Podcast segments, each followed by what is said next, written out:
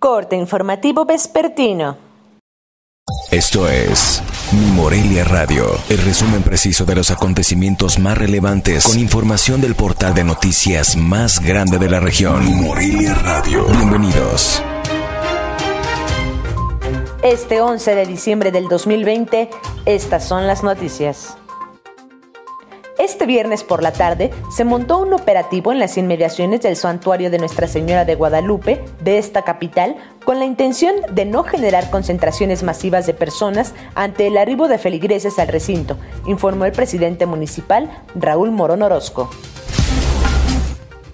Este año quedarán también suspendidas la tradicional rosca de Reyes Monumental y la cabalgata de Reyes Magos que se realizan en el centro histórico de esta capital, informó el titular de la Secretaría de Turismo de Morelia, Roberto Monroy García.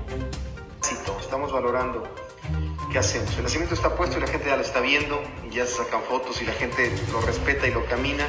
No habrá una inauguración, no habrá un encendido del árbol, el árbol se colocó, pero no hay ningún evento, ninguna actividad.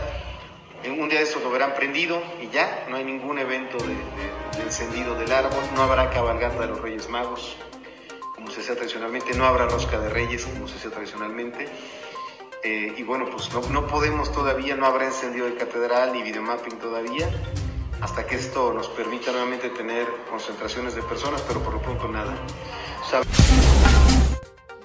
Luego de que hace unas semanas el Senado aprobara el uso de cannabis, el estado de Michoacán puede ser propicio para crear un mercado de esta hierba industrializada, lo que además tendría beneficios ambientales e impacto en la generación de empleos en las comunidades, expusieron el presidente del Consejo Empresarial Mexicano del Comercio Exterior, Inversión y Tecnología en Michoacán, Gilberto Morelos Favela, junto con Eric Irán Legaría y Pablo Luna, integrantes de Canamich.